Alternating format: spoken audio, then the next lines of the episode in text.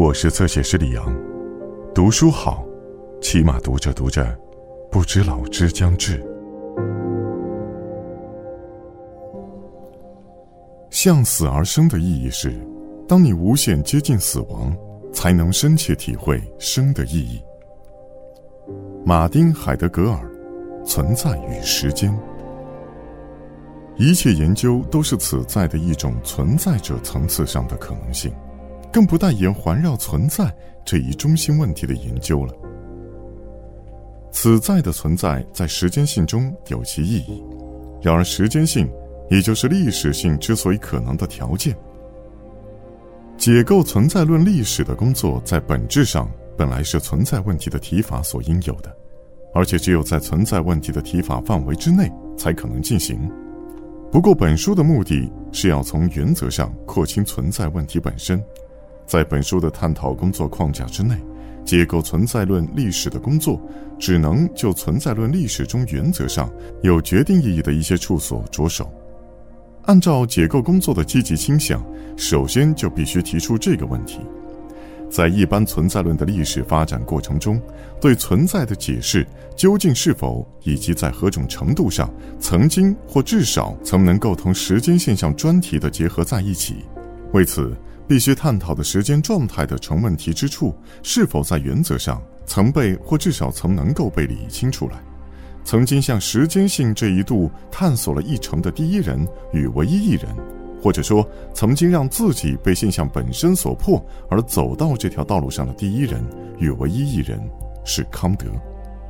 只有当时间状态成问题之处已经确定了的时候，才能够成功的引进光线来。照亮图形说的晦暗之处，但通过这条途径，也就可以显现出为什么这个区域在其本身的维度及其中心的存在论功能方面，对康德不能不始终是禁地。康德本人知道自己已闯入漆黑一团的区域。我们的知性的这种图形说，在涉及到现象及其纯形式的时候，是潜藏在人们灵魂深处的一种技术。我们任何时候都将很难从自然手中获得破解这种技术的真正机关，把它无所遮蔽地摆在眼前。设若存在这个语词有一种可以指明的意义，那么康德在这里望而却步的东西就必须作为专题，从原则上得到洞察。在后面的分析中，将在时间状态这一名称下摆出来的那些现象，恰恰是通常理性的最隐秘的判断。而康德正是把这些判断的分析规定为哲学家的事业。在以时间状态的成问题之处为线索来完成结构工作的过程中，本书的第二步将试图解释图形说那一章，并由此出发去解释康德的时间学说，同时还将显示为什么康德终究无法窥时间问题之唐奥，有两重因素妨碍了他。一是他一般的耽搁了存在问题，与此相连，在他那里没有以此再为专题的存在论。用康德的口气说，就是没有先行对主体之主体性进行存在论分析。康德存在论教条的继承了笛卡尔的立场，虽然他在某些本质方面多少有所推进。另一重因素在于，尽管康德已经把时间现象划归到主体方面。但他对时间的分析仍然以流传下来的对时间的流俗领会为准，这使得康德终究不能把鲜艳的时间规定这一现象就其自身的结构与功能清理出来。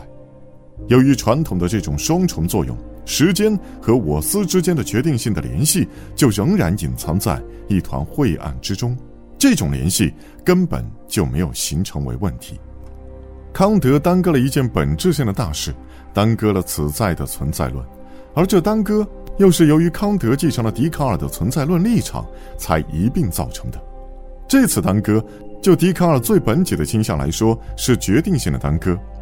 笛卡尔发现了“我思故我在”，就认为已为哲学找到了一个可靠的新基地，但他在这个基本的开端处没有规定清楚的，正是这个思值的存在方式。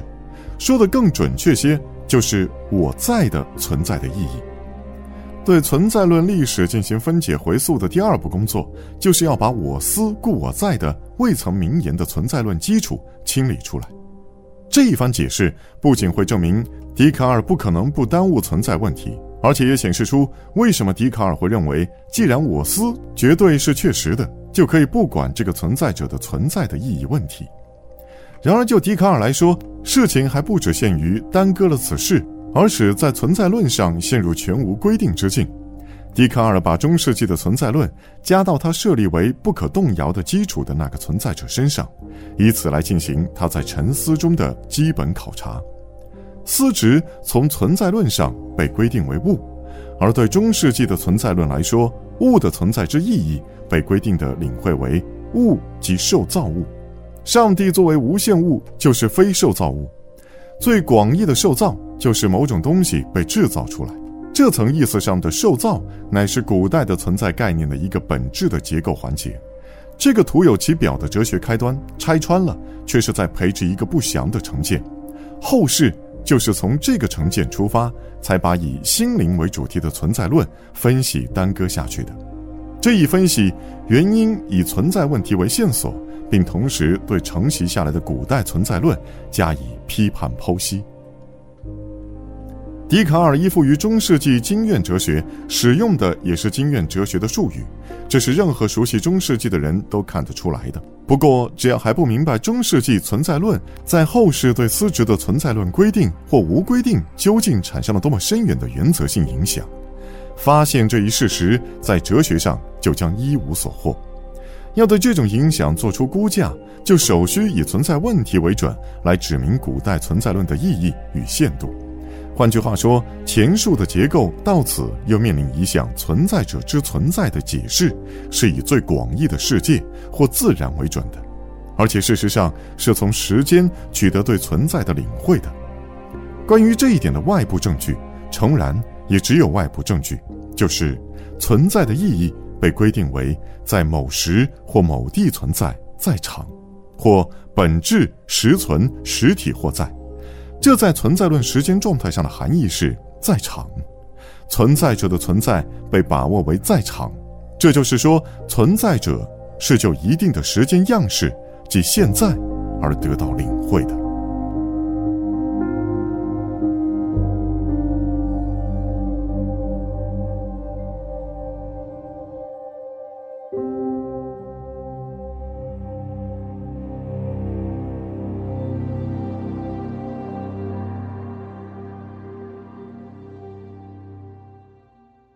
更多精彩内容，请在新浪微博、微信公众号关注“侧写师李昂”。